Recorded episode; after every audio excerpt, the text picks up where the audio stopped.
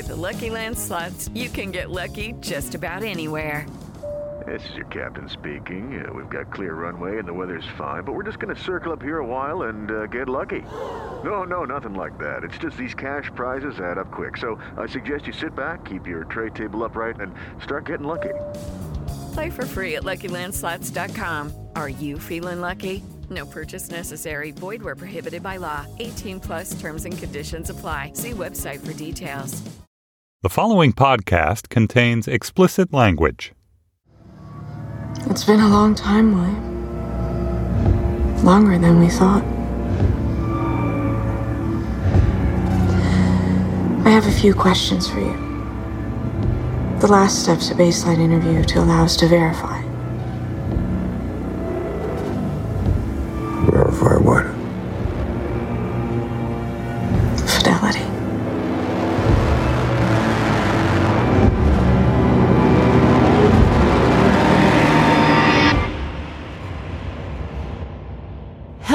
and welcome to another Slate spoiler special.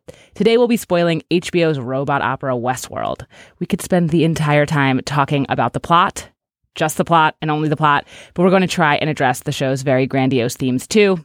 Um, maybe some of them, all of them. We'll see how much we get through in this one timeline that we have.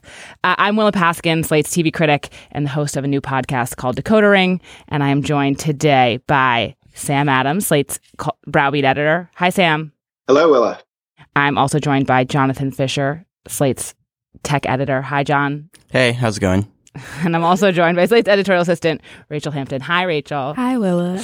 Um, guys, it actually is hard to know where to begin. It almost, we were already just joking around because I think maybe any conversation of Westworld is supposed to just start with jokes. Yeah. But I sort of thought maybe we'd begin by having someone try to do like a lightning round of the plot in not in their weird faux chronological order just like be like this is what happened. And then maybe open it up for questions like lingering questions about what you have about the plot which might like help us get into the plot without having to spend 40 minutes on the plot. Does that make sense? Mhm. so who is brave enough to try to do the plot in like a in like one minute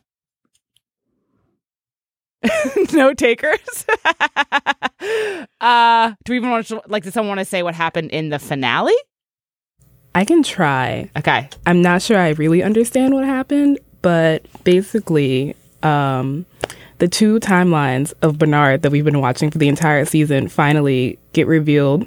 Um, i think there's actually like more than two yeah, there's there's a lot of timelines. I'm done, and so the final showdown happens, and uh, Dolores and the William, the Man in Black reunite for a final hit mission, um, and he, he kills his daughter. Um, and honestly, I realize I don't really know what happened as I'm trying to explain this. okay I'll, I'll do like i'll take a pass at just like what happened sort of i'll i'll take a you guys should like buzz me when i buzz We, out we can handle this like the ensemble drama it is. okay, great, exactly. So I'll I'll tap in. So at the beginning of the season, right?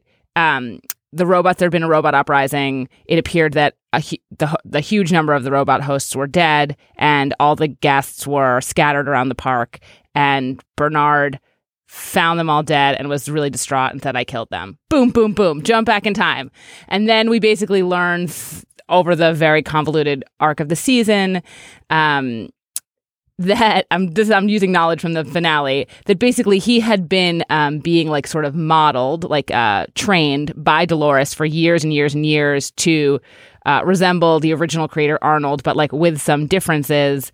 Basically, to be, I think, like um, willing to join her robot uprising and help her smuggle her consciousness out of the park in the body of Tessa Thompson. Mm, I was Charlotte. thinking because he was so similar when she kept trying to make him exactly like him that he tried to kill himself again. Oh, that might also be true. Yeah, yeah, totally. I think those things can all be true. Oh, sorry, go ahead. no, no, you you tap in.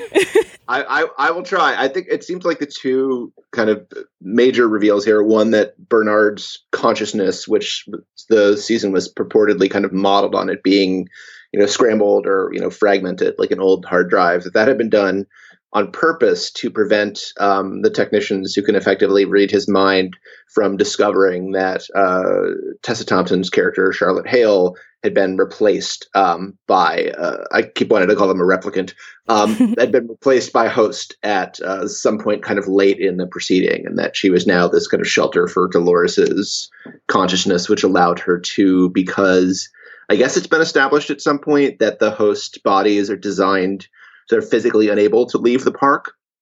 There's like a, you know, some sort of control on them, but by building her a new body, um, they were able to build one without those controls on it. And by building a body that looks like someone who works for the Delos company, she's able to um, make her way out of the park with the help of Chris Hemsworth's uh, Stubbs, who just seemed like this completely useless character for like 19 episodes before this, but apparently turns out to be maybe another secret host who has been hiding in in plain sight and clearly seems to know that Dolores is smuggling herself out and and purposefully lets her go. Okay, so while all of this is happening, I, I basically think of like this is like the A storyline, but the A storyline to me is like garbage. Yeah, like it is flaming confusion and garbage. And and the storyline that I think is much better and more interesting is also much more straightforward. And basically, in that show that I like, Thandie Newton is the star, and that storyline is like much more straightforward. Basically sim- all this whole season, um, Maeve has been trying to rescue her daughter. I want to get, I really want to put a pin in that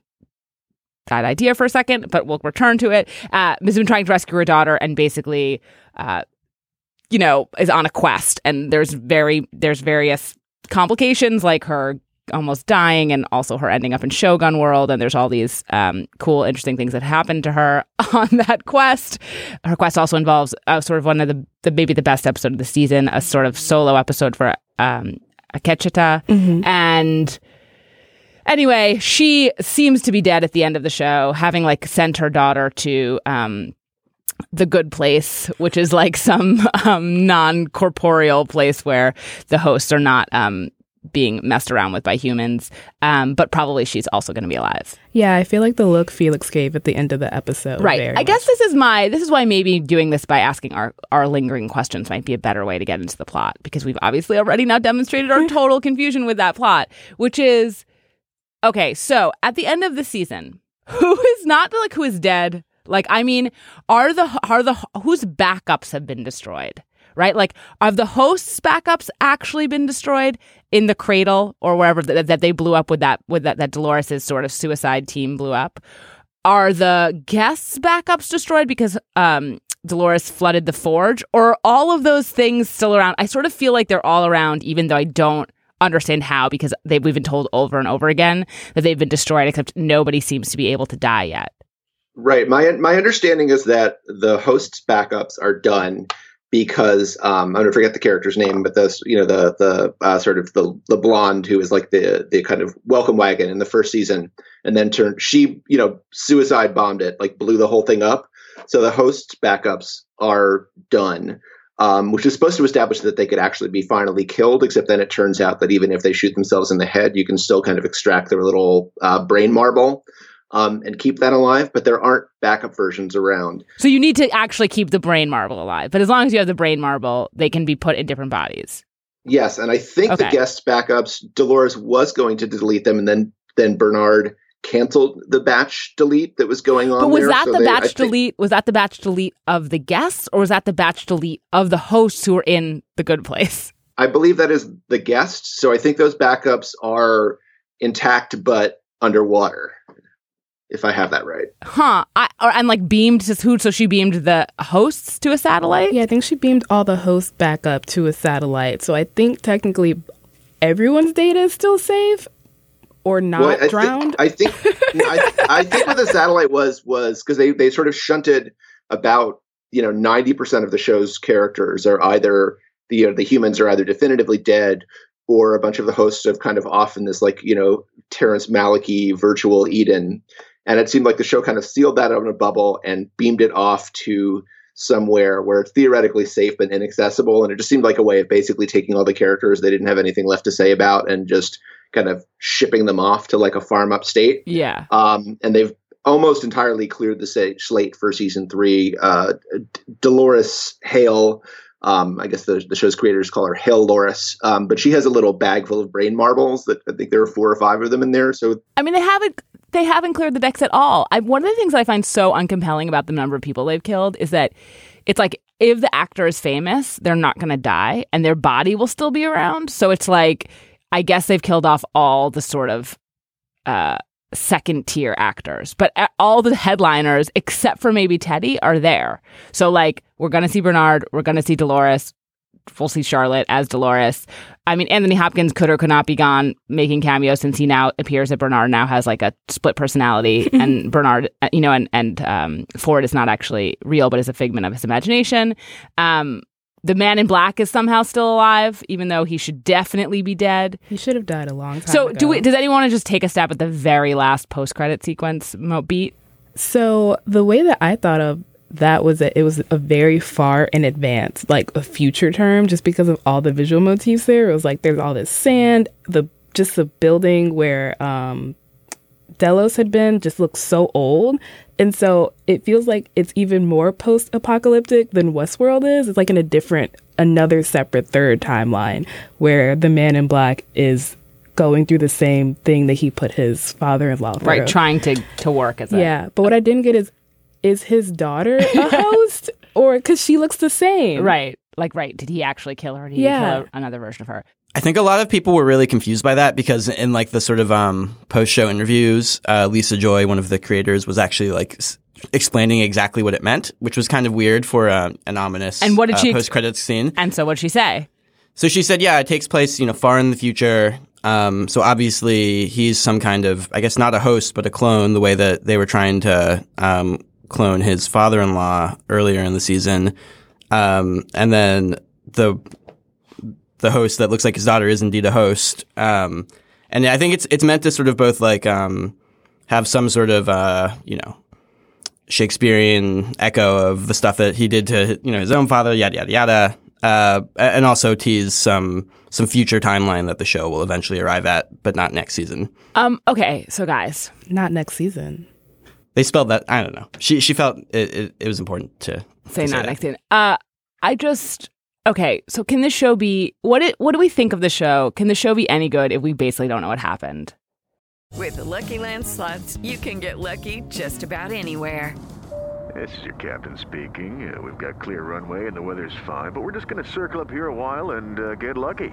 No, no, nothing like that. It's just these cash prizes add up quick. So I suggest you sit back, keep your tray table upright, and start getting lucky. Play for free at LuckyLandSlots.com. Are you feeling lucky? No purchase necessary. Void where prohibited by law. 18 plus terms and conditions apply. See website for details. And it does it matter that we don't know what happened? And would it be better if we did know what happened, or would it be worse?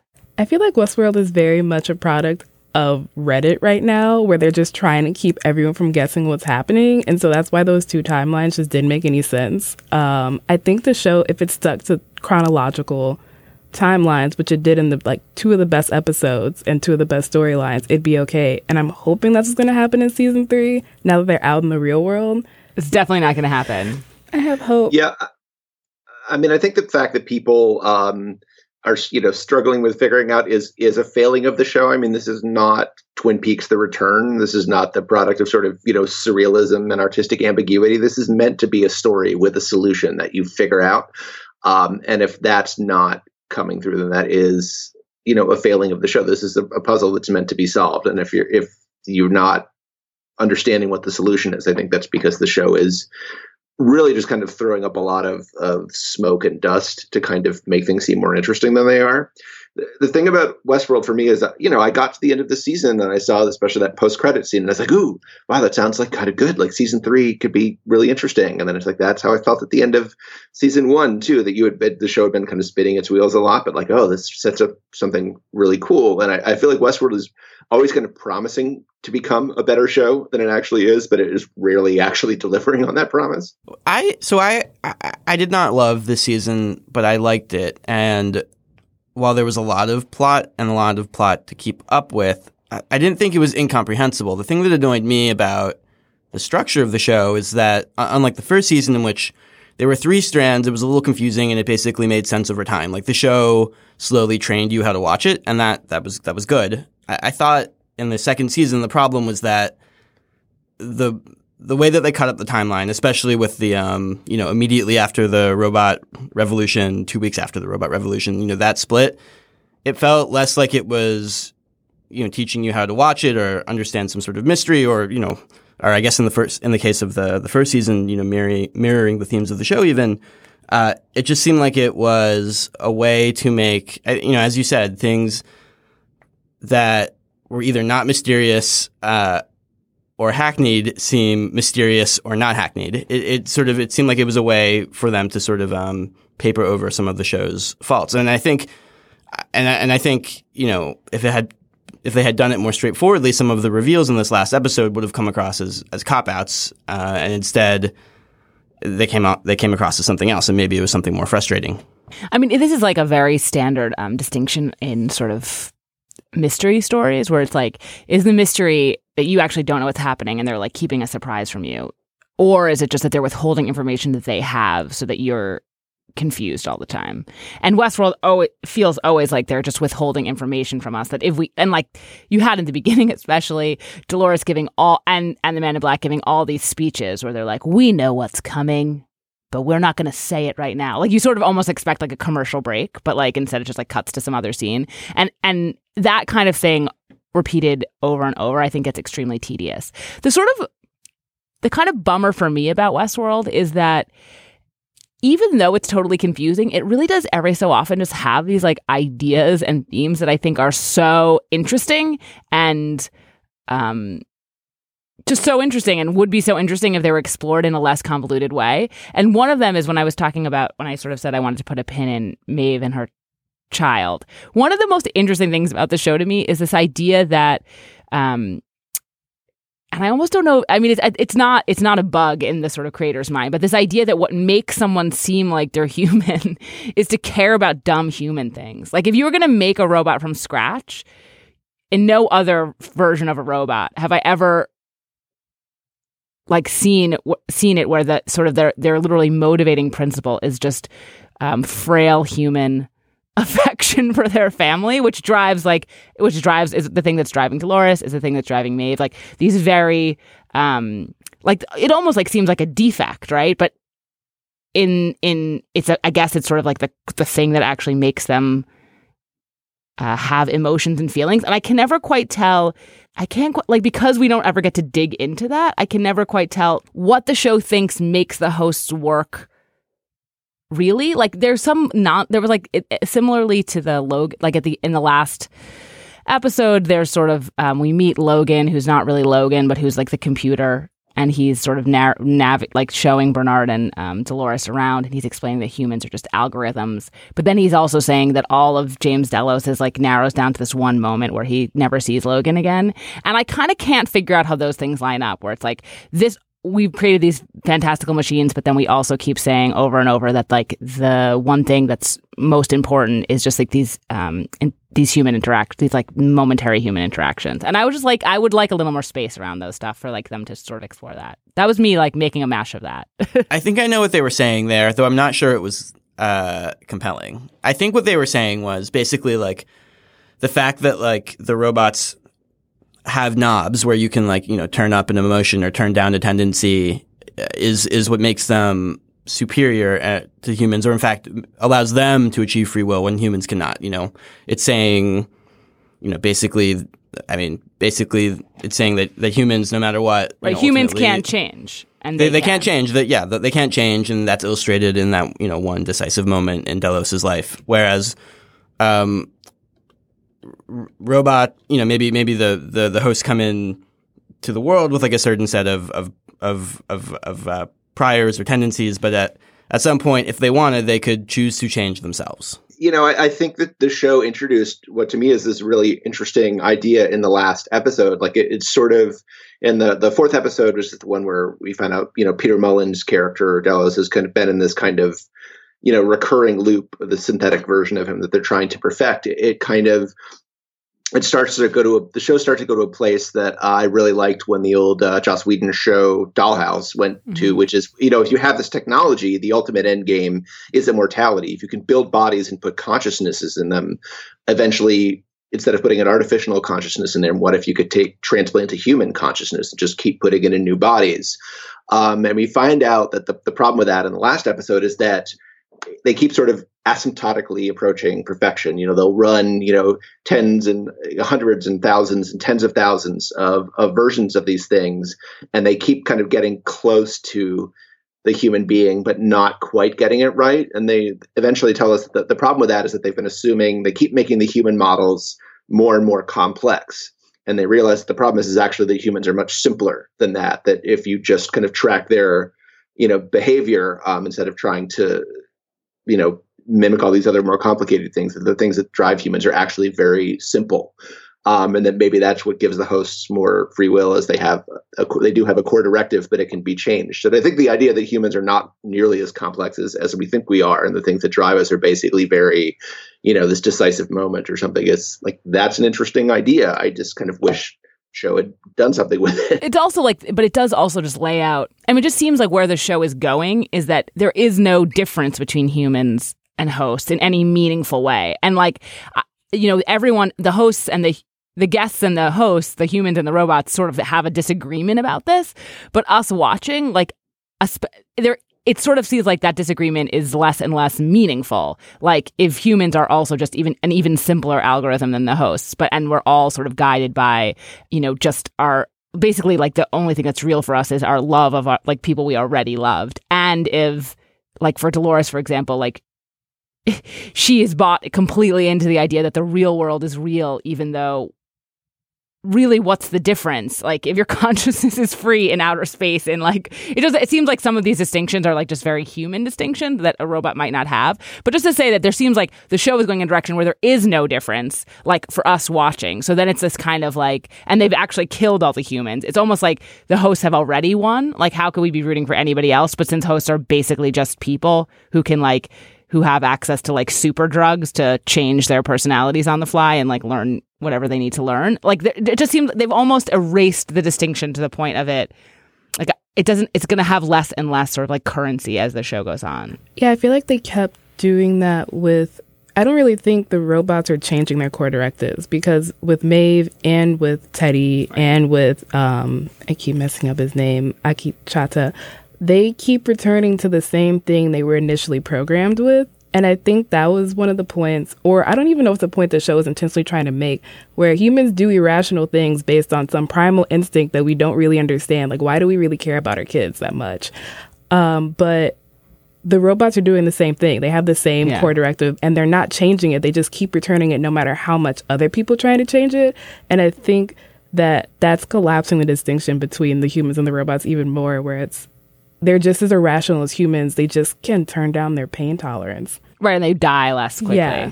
I mean, that also, like, there's just some nonsense stuff that makes you really worried about next season, which is I thought the entire last totally mystifying conversation between Bernard and um, Dolores like I guess I guess Charlotte Dolores had built herself a new body where she could be Dolores in the privacy of her own home or something. Yeah, exactly. She can't go outside because all the humans would recognize her. well, I mean, is. I guess if she's in the real world, not everyone would recognize her. But it's just very hard for me to imagine that show set in the real world, like an actual. But anyway, but that whole conversation where they're like, we, for totally elliptical reasons, have to be enemies, and that will make our race survive. And you're like that doesn't make any sense at all, but I guess it does set up another season where there's tension and you guys are fighting. Do you know, like, did that not like make your heart sink just to think we're just going to have you guys come, like Bernard and, and Dolores fighting over the fate of the hosts in some undisclosed human, like, probably not actually exterior location. Yeah, are they just going to be creating more hosts just to live in the real world? Can they create Who hosts? in well, Tessa's they... body? If Dolores is in Dolores' well, maybe body. she's in both of them, but they don't have any extra brains to put in them. Like, d- yeah, did she put Teddy in there? What's happening? What's happening, guys? Do you have any answers for any of those questions or any of those those those complaints? I mean, they show that Charlotte has the milky body maker thing in her house, and um, you know, we know that I guess Wasn't that Ford's house? I thought that was, was- Ford's no, house. it was I thought it that was was uh, Arthur's house. It was Arnold's house. Right. Arnold's It's Arnold's house that we saw them building, you know, earlier in the season in one of those flashbacks. Yeah, but so she has the body maker, and we know that. Um, I think maybe both Dolores and Bernard have the capability to to make new brains because Dolores is, it turns out, actually the one who created Bernard. but Like, she didn't. Arnold But she just coded it. So she can make Bernard. But didn't she code it? I mean, like, can they just make brains from scratch? Like, they can just they have they know how to do that. Um, it, you know, I'm sure they'll they'll come up with a way because otherwise they- they're going to only have like four hosts, you know, or Yes. six or something. So they need more. They're probably going to need more than that. So they will find a way. I find that also on it. Like, if you're gonna go like have a human robot like war, like do it with numbers. You know what I mean? Like this is Six like sleeper against the agents. world. It just doesn't. Also, it's like sleeper agents who just want exactly what humans want. Like at some point, it's like what I know. This is sort of the point of all like like from Blade Runner, like all robot movies, where it's like what doesn't matter. Maybe there there is no different. It's our human biases that are like and race and like robot racism that is mm, c- like purporting that there's some difference between us, but there have to be some actual stakes. And there right now it feels like there are no stakes. Like I'm totally convinced they're completely human and that the humans are going to all die, and that we won't lose anything. Yeah, I wrote, I wrote a, a piece for the, the site last week about these kind of extinction narratives that are going on about um, and, and you know Westworld and Jurassic World and a bunch of other places where humanity's kind of dying out, and then there's this kind of vague idea which um, Jonathan Nolan has also talked about in interviews too about you know how you know the the hosts can eventually kind of come along and replace us, but the the the, the only thing that's remotely better about the hosts on the show is that they just haven't fucked things up yet. They're not necessarily any, any better than us. They just haven't done the horrible things that we've done yet. But it's really just they haven't had a chance. I mean, and they have act. Yeah, and like on our, really went all out. I mean, they have done all the horrible things just in a contained location. They didn't build themselves, but like they're more than willing to. It seems like they're more than willing to just do whatever. Yeah, uh, the beginning scenes when she was just hanging people in like party attire. I was like, this is extra. I get Well, it. You're Well, that's, mad. that's another thing I thought that was really interesting about the early episode that th- I felt like the series, the season did not follow through on was like the beginning premise was like this is the race war, this is the sex war, like this is the war where the underclass over, like the slaves overcome their masters, and like there's going to be we're going to think about what that actually looks like and what that means and how that feels. But I really don't think they did that because they basically made them so bad. They made them sort of so their hosts so um or they made Dolores' team like so gnarly and human and messed up and bad like just from the beginning and that that that's and then they got so lost in Bernard's like head that a lot of that story just disappeared. And I mean maybe they just weren't willing to take it seriously because um you know whatever everyone just becomes the thing they hate or something. But it, it did feel like there was material there. They were like talking about the reckoning and then they just sort of stopped. I feel like to have that war, you would have to have compelling human figures, and you had none, Yeah. except for Lee.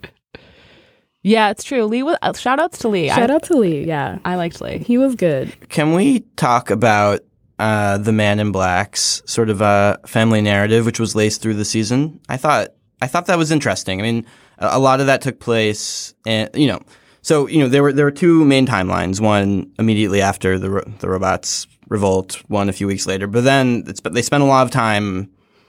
I don't know uh, at various points in in the past of the Man in Black um, or William And Dolores has passed too. and, and Dolores has passed too. Um, and so we saw a little bit of um, we saw Westworld raising venture capital, very exciting. um, we no, um, we but we basically we we we learned about the family dynamics that we got a hint of in the first season. You know, William is sort of trying. He, he's engaged to the daughter of uh, Delos, who's the head of the corporation that uh, early on basically buys or increases its investment in Westworld. Um, the father figure uh, becomes sick and dies, and William becomes the head of this company. You know, we we learned, you know, as we discussed, we learned that uh, basically they cloned Delos over and over and over, you know, for you know several decades, right up until the the present of the show, uh, and it, it always fails in one way or another. We we learned a bit more about the Man in Black's wife, um, who who uh, who killed herself, uh, and his daughter, who who also shows up in in one of the parks. In fact, uh, in in a different park, I think in episode four or five. Um, and then eventually they'll The join Raj, up and yeah. yeah, in the Raj, which is sort of um, I guess based on like colonial India, where people go to Mm-hmm. Shoot go tigers. elephant hunting. Yeah. yeah, oh yeah, tigers. And, and then and then eventually the the man in black ends up. You know, he he's on this quest. He, um, you know, whereas in the first season he thought that this notion of the maze was a puzzle that he could solve. In fact, it was, you know, the journey of the host towards towards consciousness. Uh, this time, in fact, you know, Ford did create some kind of game for him. Um, and over the season, Did we ever he- find out what that was? Though? Yeah, Because what that is the game? Yeah, I don't. I'm. I felt like the. I was. I thought that the. It became clear over the season that the Man in Black was convinced wrongly that there was a game that had been planned for him, and he was like constantly seeing that game everywhere. But in fact, it no one gave a hoot about him, and he was fixated on this, on the maze that, as you say, meant something else, and and kept encountering people and being like, "Oh, Ford, you're really getting me now," and it was like, "Nope, that's really not what this is about. You're having like a myopic view of." A completely self-involved view of, of all the events around you. You think there was actually something else happening? I, I yeah, I come to think of it, I don't realize what what Ford's endgame was, but I think I, I don't think that the show, for all it's like the way it confuses you, I don't think it often like shows you things that are like just in one character's head. So I think there were, at least early on in the show, there did seem to be characters that were speaking to um, the Man in Black in Ford's voice. And then later we do learn actually that Ford uh, Ford basically before he was killed um, uh, by Dolores at the end of season one, he he did upload his consciousness into the park and was sort of pulling some strings behind the scenes, and you know for much of the season. Um, so yeah, I no, I think that the I think basically the Man in Black did not have a quest in the first season. That was a thing that he, you know, he in, in that one he decided that it was all about him. Um, that Westworld was his universe, and he was the one who would understand it. And I think maybe at some point Ford realizes this and said, you know, basically says, you know, you want a quest, I'll give you a quest. Um, and it just might be that it's like a stupid fucking quest. Um, yeah, I, I thought I'm pretty convinced that his quest was a non-quest. That it was like a quest in his mind, and he was interpreting information incorrectly as a result of that. I feel like the show just dropped that plot line halfway through the show because I do remember what Jonathan was talking about, where characters would talk to Yeah, the Man in Black in Ford's voice, but then that Like just stopped happening, like halfway through the show. Well, I mean, it did also. It turns out that there then the. I mean, the park did go completely to shit. So like there were other things happening. Maybe. Well, I think also at some point um, Ford's consciousness got like kind of wiped from the system. Oh, because they blew up the cradle. Um, it's, I, I'm, it's all coming together on the show right now for me. Was the intimation? I, I have another question, which is: Is the intimation that so if Bernard is Arnold's consciousness, so like that's an example of a human consciousness that was basically reanimated in another in a clone. Does that suggest that she? I mean, they haven't gone out of the park, so maybe it doesn't work. But like, I guess Delos didn't either. But that suggests that she has figured out how to clone humans in a way where they don't go crazy, like where they can have fidelity and also survive. Well, I think the difference is that Bernard is like he's not Bernard is not Arnold. He's like a riff on Arnold. Okay. I feel like the way they figure out how to get fidelity is not to just upload someone's consciousness, but she had to constantly program him over and over. Right. So by getting someone to just talk to them over and over, just not not putting someone's brain inside of a host. Well, they do that. We're doing that with Delos too, right? Like, they Yeah, but it never like- worked. Right. Yeah. Now, here's a here's a, a question that that room that we see them in at the very uh, the very end in the the pre credit scene, that sort of little rectangular room where where Dolores is kind of like briefing him. Is that just a riff on the room that we've been seeing the the two of them in, Yeah. uh, you know, for the whole show, or is that is the implication that actually that entire time frame has been at the end of the story that we've only now? I think it's up both. to? I think it might be both. I think it's a riff, but it's also you're also supposed to be like, oh, when was everything that we saw happening happening? When was she programming him? When was all of this happening, and where was it happening? Is this now? Yeah, and I think also in, in, in, in that scene when it begins, you know, Bernard is wearing his normal clothes and and um, uh, Dolores is wearing you know her like prairie dress, and then um, you know there's like a, a quick cut and she's wearing Stilettos Her- and a yeah. really tiny miniskirt. Yep, totally. yeah, and, and like Bernard is Sharon naked. Exactly what you wear for the All robot right, you're- revolution. You're right. Bernard was also naked. So Yeah, yeah, so- nonsense. Yeah, so I couldn't tell if that was like that was to indicate that there were two timelines there, or if it was just like a stylistic flourish. Wait, can I tell you guys my pettiest complaint about this season? Isn't Which- that why we're here? Yeah, but this is like really. Yeah, this yeah. one actually almost drove me, but most made me most angry, even though it's the most straightforward, which is Akecheta's wife, girl, his like love, his true love. Is she at least thirty years younger than him? I'm like, I'm not trying to be whatever, but like, he's this no, like he's he's a very compelling character, but that person is his daughter's age at best. Like she might be. Four, I just I was so irked that they did not select a more age appropriate honey for him because it just reflects to me like some of the actual nonsense that's going on ex- like at, like it's a, a meta aggravation with the show Well, wasn't part of the idea that that that that, that she'd been kind of rebooted a bunch of times and and he had not? Like he was still a sort of alpha. He's But- like an alpha. but they don't the- age of the right? they don't age like the hosts don't age and she the whole point is that she was i mean he knew when she became someone different so like i think that she has to be the same in in all those ways so i i mean i, I call bogus on that i just think it's like she's just like 40 years younger than him Oh, 100%. My petty complaint was why did Dolores' hair look so good? The entire, that is not how curly hair works. And I'm upset. The entire time I was like, her perfect ringlets look the same as when she was painting. This makes no sense. No one here on this show has curly hair, I can tell. Yeah This is what this is why they deserve to succeed us. Is because they have better hair. that's true. That's true. I did find Teddy's stuff kind of moving, mm-hmm. and I do think that you're like right. He couldn't actually be someone different. Um, my favorite part of the show is when we saw uh, James Marsden's butt. It was a really great scene. I think we should all talk about it more. Um, There's more to talk about. it was just a perfect butt, but continue. I did think it was also really funny when they had their like love scene where they were like, "This is supposed to be so schmoopy," so it's like all like romantic and soft lit, and then you're like, "But it's still dumb. like you can't do it." Yeah. Um, what are your petty complaints, gentlemen? Wait, I have something I liked. Oh, Um, oh, okay. You could have, you could have petty, jo- petty. Okay, I liked, I liked, I, I liked the the joke that I, I feel like they kind of made. I don't know if it was a joke, but it, I found it very amusing. The sort of acknowledgement that um the writing of the character of like the hosts in Westworld and like the dialogue that they've been given is just like total like hack dialogue. um, like when they when they make it to Shogun World and it turns out that um all of the characters you know have an equivalent in that world, not because of like you know, basically because like the writers of Westworld had run out of ideas. Mm-hmm. Um, you know, basically, um, Lee Sizemore admits like, you know, yeah, we we just kind of did the same thing over here too.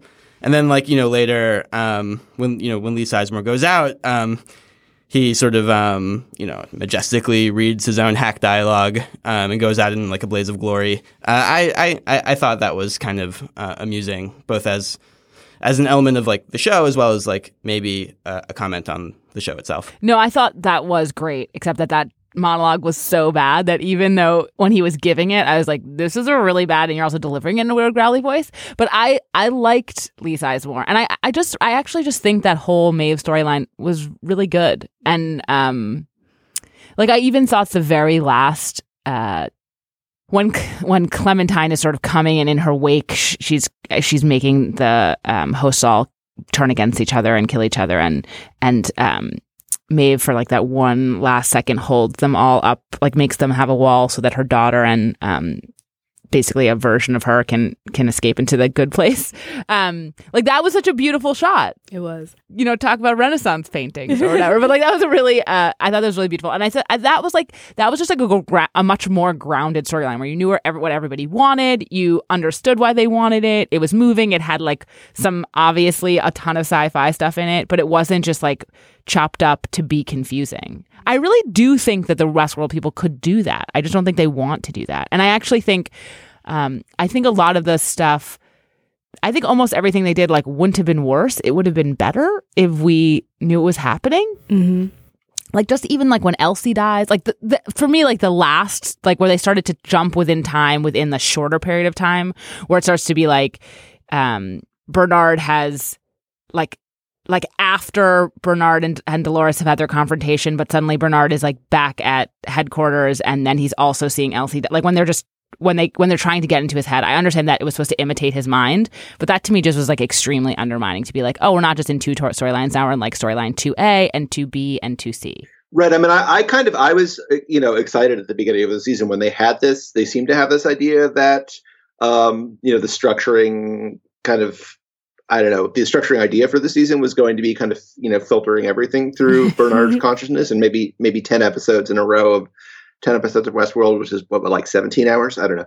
Um, but uh, that, that was maybe that would have been too much. But I felt like a really, you know, they tried to bring that idea back at the end. And I watched, went back and watched some of the, you know, the first episode of this season. And there's, there's a lot of visual parallels there, but I just don't think that came together in a way. And it's one of the interesting things about, about Westworld is, um, you know, Jonathan Nolan before this show was really best known for having, you know, co-written um, most of his you know brother Christopher's um, movies, which have a lot of the same structural gimmicks. Um, another fondness for Dead Wives as a character building element. Um, can't do a Nolan project without that. Um, and this is, is really Westworld kind of shows me like what Christopher Nolan movies would be like if Christopher Nolan didn't direct them. Uh, he's evidently bringing quite a lot to the party because it, it just uh, you know the stuff just feels kind of scrambled in a way that it is tricky but doesn't really you know, add a lot of, you know, thematic meaning or character building or, or anything like that. It's just kind of to keep your, you know, left brain occupied while you're trying to, you know, figure out if this is before the last scene or after it. Um, do you guys want? I I thought another thing that was interesting, promising about this season, but I thought they didn't they just went in the immortality direction, which fair enough. Was this I there was this the set of privacy concerns was like it was I mean it's similar. It's like there there there was all this stuff there which is like was very timely, which is like the reckoning, literally the word the reckoning, and then also this idea that they're just stealing all your data all the time. But then they kind of you know, they didn't actually care about that, which maybe we don't care about in real life either. So maybe that's extremely apropos. But um, I, I, I didn't I couldn't tell if they had could have gone somewhere like a little. I mean, I guess when Charlotte's like, it doesn't matter. It they won't care if we basically figure out how to make everyone live forever, which is probably true.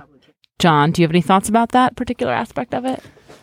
Yeah, I mean, I think it was. I thought the it was interesting that this season arrived at the same time that there was this interesting national debate about data privacy. Um, it, you know, and I guess, you know, similarly that debate, which, you know, which I'm talking about the Cambridge Analytica scandal, uh, in which it turned out that, you know, the, uh, the, the voter data firm that had done work for the Trump campaign and the Ted Cruz campaign had inappropriately accessed, you know, a, a huge amount of Facebook uh, data. Um, and similarly, that issue, you know, created a lot of hoopla um, and sort of ignited a lot of drama and then kind of petered out in the public's consciousness.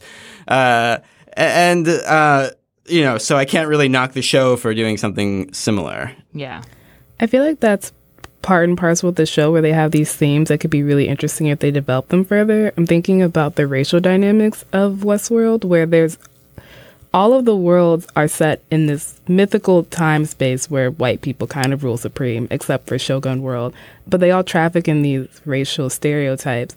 And it's not ever, I'm never sure if the show is trying to make us think about these themes and what we're doing and what people would want to go to and like what rich white people would really want a magical theme park full of robots who could do whatever they want to look like, or if they're just trafficking in those same stereotypes. And I can't tell if it's a critique or if they're just dumb. Yeah. I mean, I think uh, there was a very interesting and good piece, I think, written at the end of last season, thinking about um, about race in Westworld and like the Civil War and, and that that being the setting. Um, which I would totally mangle if I tried to articulate its argument because I read it too long ago. Um, but it is. I mean, there are. It I don't know because there's like there's also no black characters in the there are no robots that are you know there's no and that's the only thing that we care about. I mean there's there is Bernard but he's like not um he's not in either, he's not he's not like yeah, an active Maeve. And Maeve right. Yeah. Yeah, but it like, seems the- like everyone ignores race. Like even in Yeah. the first season where it's like the Confederados, I'm like they're Confederate soldiers and they're just black robots wandering around and this doesn't make sense just Yeah. logistically. It's weird that it's a post-racial society but it's also not.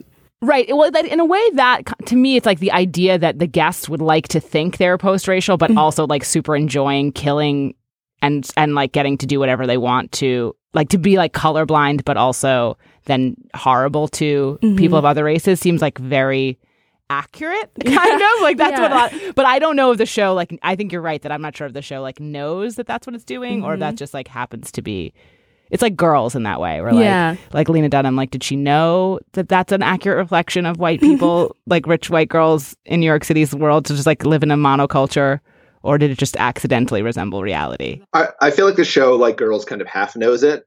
Like it's aware of it, but not enough to actually do anything about it or kind of meaningfully critique it. Like it's it's in there. I mean, it's you know it's set in the old West, um, Hispanic, you know, yeah. and they have you know prominent characters who are are black and and Native American, and, and uh, I think they're you know yes, you know. So how could you not be aware of like some of that? But the show just doesn't do anything with it. And though and I feel like it's it's I mean, it's called Westworld. The buy-in is you have to assume that, you know, in the future, given sort of unlimited resources, um, these largely white wealthy clients would, for some reason, choose to, out of all the possible fantasy worlds they could live in, would some some for some reason choose to live in like Cowboy Town, um, and it, which just seems like a pretty basic. I feel like you could do better. I mean, Yeah. that's just like left over from being like the Michael Crichton, like the original. I mean, it's it's it's like left over from the original because it's a funny comment on like how the Western has actually died in contemporary culture, and that's like n- what nobody Yeah. would want. Um, I mean, as this also goes back to the point that was made at the when it first came out, which is like this is so sh- sh- the show is so heterosexual in the sense of like who like any why would any you know that where's gay the gay version of Westworld and like where people are just doing other totally different stuff with totally different kinds of robots. Um, yeah, I mean, it just seems like all three of the worlds we know about. And is it, do we also see a medieval? There's Shogun World, the Raj, Westworld. Was there anyone where there's like medieval? I bet it like feels like there should be like knights somewhere, but maybe Yeah, I don't, think know if we- we saw it. There's there's a Roman world in the movies, but not in this one. You sort of get a taste of it Yeah. in like Dallas's mansion is kind of you know uh, Romanesque, but you don't really. I feel like none of but those they have are these like other kind of. yeah. you know, I think I think there are three worlds that are established, but not. We don't know what they are yet, and those are just kind of. I feel like those are like not top 10, like most people's fantasy historical pr- period. Yeah, which is why it's so interestingly you pick these to show when they're all predicated on whites, except for Shogun World. You could kind of imagine the Civil War straight up being a lot Mm-hmm. of Americans' Oh, that's true. version of like an event, like, do you know what I mean? Like Yeah. a meaningful time to Travel live and to- fight. Yeah, that is true. I mean, I saw Civil War reenactments when I lived in Yeah. Texas, so we're Exactly. doing that. Exactly. exactly. Yeah. Yeah, I don't know. I can't tell because it, the show is relatively diverse, but it's also, except for Bernard, everyone is, at least in the first season, is very much in a stereotypical role where, like, the madam is kind of a racialized role in, like, prostitution. And then, obviously, Akecheta is, like, a very Western view of, like, it's, like, very, like, savage, like, what's going on. And the Shogun world is straight out of, like, it just looks exactly what people think Japan looks like now. Um, and so I mean, isn't that part of the point that like basically like the people that made this place have biases, and then sometimes the the hosts themselves sort of cut against them? I mean, I think. Um, I mean, I'm not sure that they achieved that with uh, Akecheta, but um, it seems like Yeah. I mean, basically, like it's a cli- like they're each world is a cliche, um, and like um, you know the, the people writing them have like you know are sort of like writing with cliches in mind, and like Westworld is not an accurate version of the West, but it's like the West of John Ford movies, um, and then uh, and maybe that's just because that's what uh, Ford, who now I'm realizing his last name is probably no accident, you know, um, you know that's that's like what he was into. I, I thought this was most stark almost with the Akecheta storyline because it's just very interesting to think about. There were some moments that were sort of graceful where you're like, but then you're you're wondering like, is this from what I've learned in like history class in high school about Native Americans? Where you're like, oh, so you're mad. This whole character and this whole experience has been scripted and created by worker bees um, who have shown like no actual like attention to detail, particularly about sort of some of these questions, but maybe are here have like tried to create because there were just like like there's ways that he talks about um about about the newcomers, right? That's like very like it's sort of like Christopher. It's like it's it's sort of the narrative of like Native Americans were living here, and then these people came and stru- like killed them and destroyed everything. So it's like it mirrors that narrative um, in a way that I sort of actually thought was sort of elegant. But it is like it did take. I did make me think like, oh, like who is actually the per? This isn't a real person. Like this is a programmed person. So like how is this information? Getting to us on screen and like even getting into the park. And it's just like some white guy sitting in headquarters like programmed the situation to sort of look like what we think it looks like but in a way that's like kind of elegant. And i think that's the whole and and that's like the whole show. And it is true that they have this like escape hatch where it's like do do we have to know what we're doing? Because we have like because the people on the show also are just like us and don't know what they're doing. I mean you know, in in that moment, like where they were doing the Akecheta storyline, the actual the the way that Westworld and making a TV show actually just like kind of line up hundred percent, where it's mm-hmm. like, which they joke about, and which is what sort of like the Lee Sizemore lines about the bad dialogue, but it's like right, like if you're going to make a world for someone at home watching to have it sort of feel true, you're just faking it exactly in the same way that the people making Westworld are faking it um, and like, there's no actual difference. It's always fakery. It's just whether or not like it's kind of convincing or well done or something.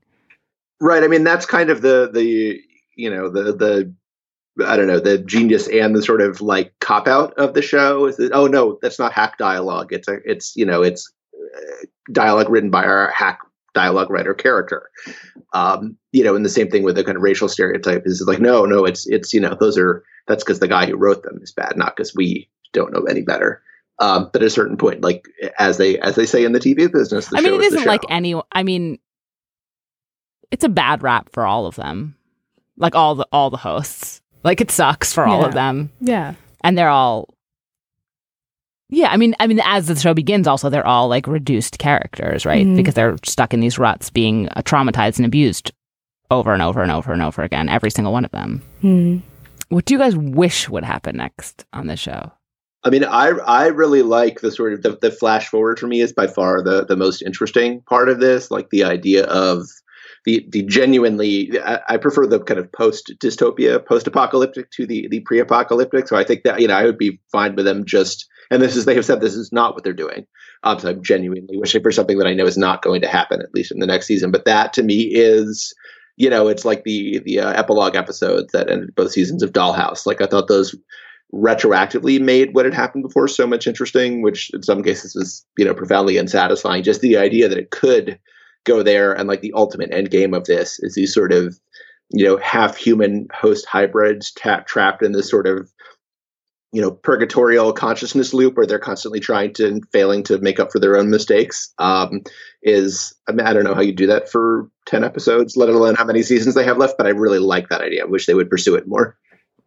Can I ask an, uh, just before we on our way to the wrap up? Hasn't it wasn't it intimated or discussed in the first season that like the real world was like they'd solved it, like there was no disease and there was no adventure, and that's why people were coming to Westworld? Am I making that up? Yeah, I feel like that was one of the primary motivations of why people come to Westworld because there's no violence or anything in the real world anymore.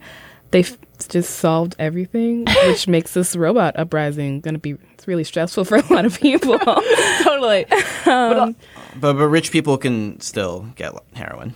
oh yeah, totally right. That's true. Maybe it is rich more people like can get whatever they want. I have a wait wait don't tell me style answered your question.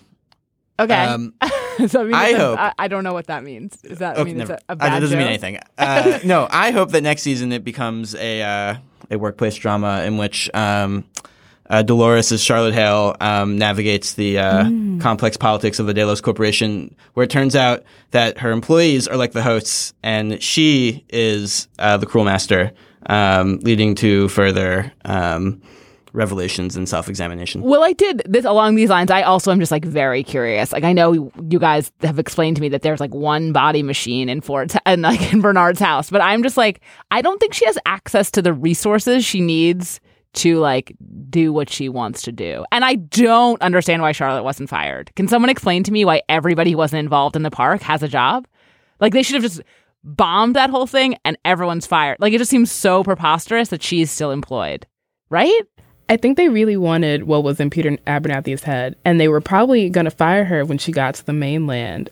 I don't know why. But did they get now. it? I don't understand. Did they get it? I think they did. N- But like, so the last time we, even if it still is around, even if it's still in the forge, when we were last in the forge, Sh- Charlotte and Bernard killed everybody. yeah. So I guess she could have given it to them as her. But I mean, like, I just don't.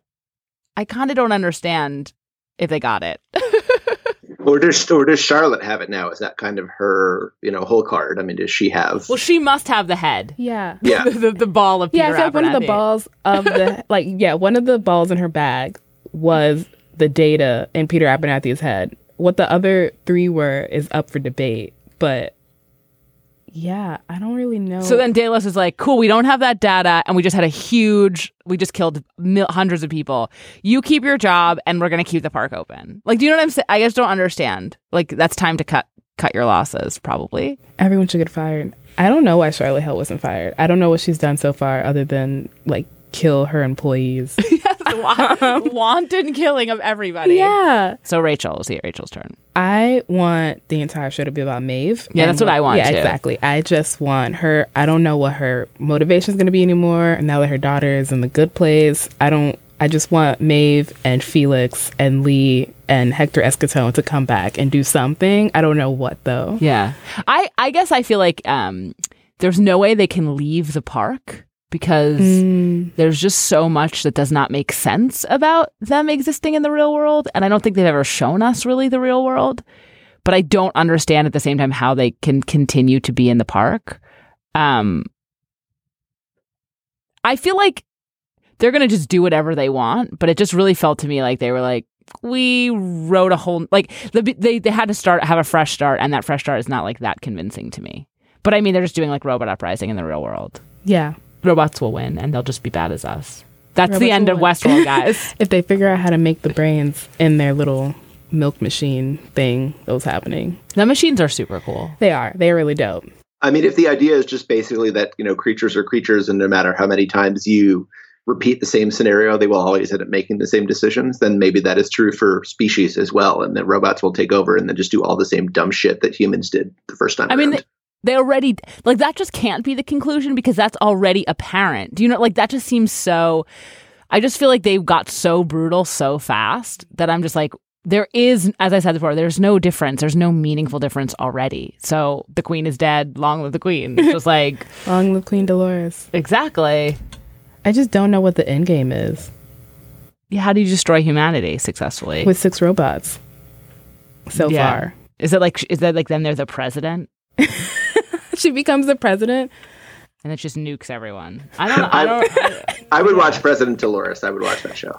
well, ma- maybe we just figured it out or Queen Dolores or Queen something. Dolores. I She feel like Dolores has queen. turned into um, Khaleesi from Game of Thrones for me, where at first I was really rooting for her, and now I'm just really annoyed every time she talks. Let's, let's, let's end on that dig at Game of Thrones because we'll probably be back talking about that show in a year and a half. With the plot that I hope that listeners understand that that is because the plot was really confusing and maybe as our conversation suggested in in some key ways totally beside the point because like you get the gist even if you don't actually know the details even as you're watching right Yeah. yeah. All right. Thank you very much for listening to us try to spoil Westworld, but find it almost unspoilable, like too inchoate and confusing. Uh, we did talk about it a lot. Um, so for Rachel and Sam and John and Dan, I'm Willa Paskin. Um, and we'll see you next time talking about something probably much more coherent. Lucky Land Casino asking people what's the weirdest place you've gotten lucky? Lucky? In line at the deli, I guess? Aha, in my dentist's office. More than once, actually. Do I have to say? Yes, you do. In the car before my kids' PTA meeting. Really? Yes. Excuse me, what's the weirdest place you've gotten lucky? I never win and tell. Well, there you have it. You can get lucky anywhere playing at LuckyLandSlots.com. Play for free right now. Are you feeling lucky? No purchase necessary. Void where prohibited by law. 18 plus. Terms and conditions apply. See website for details.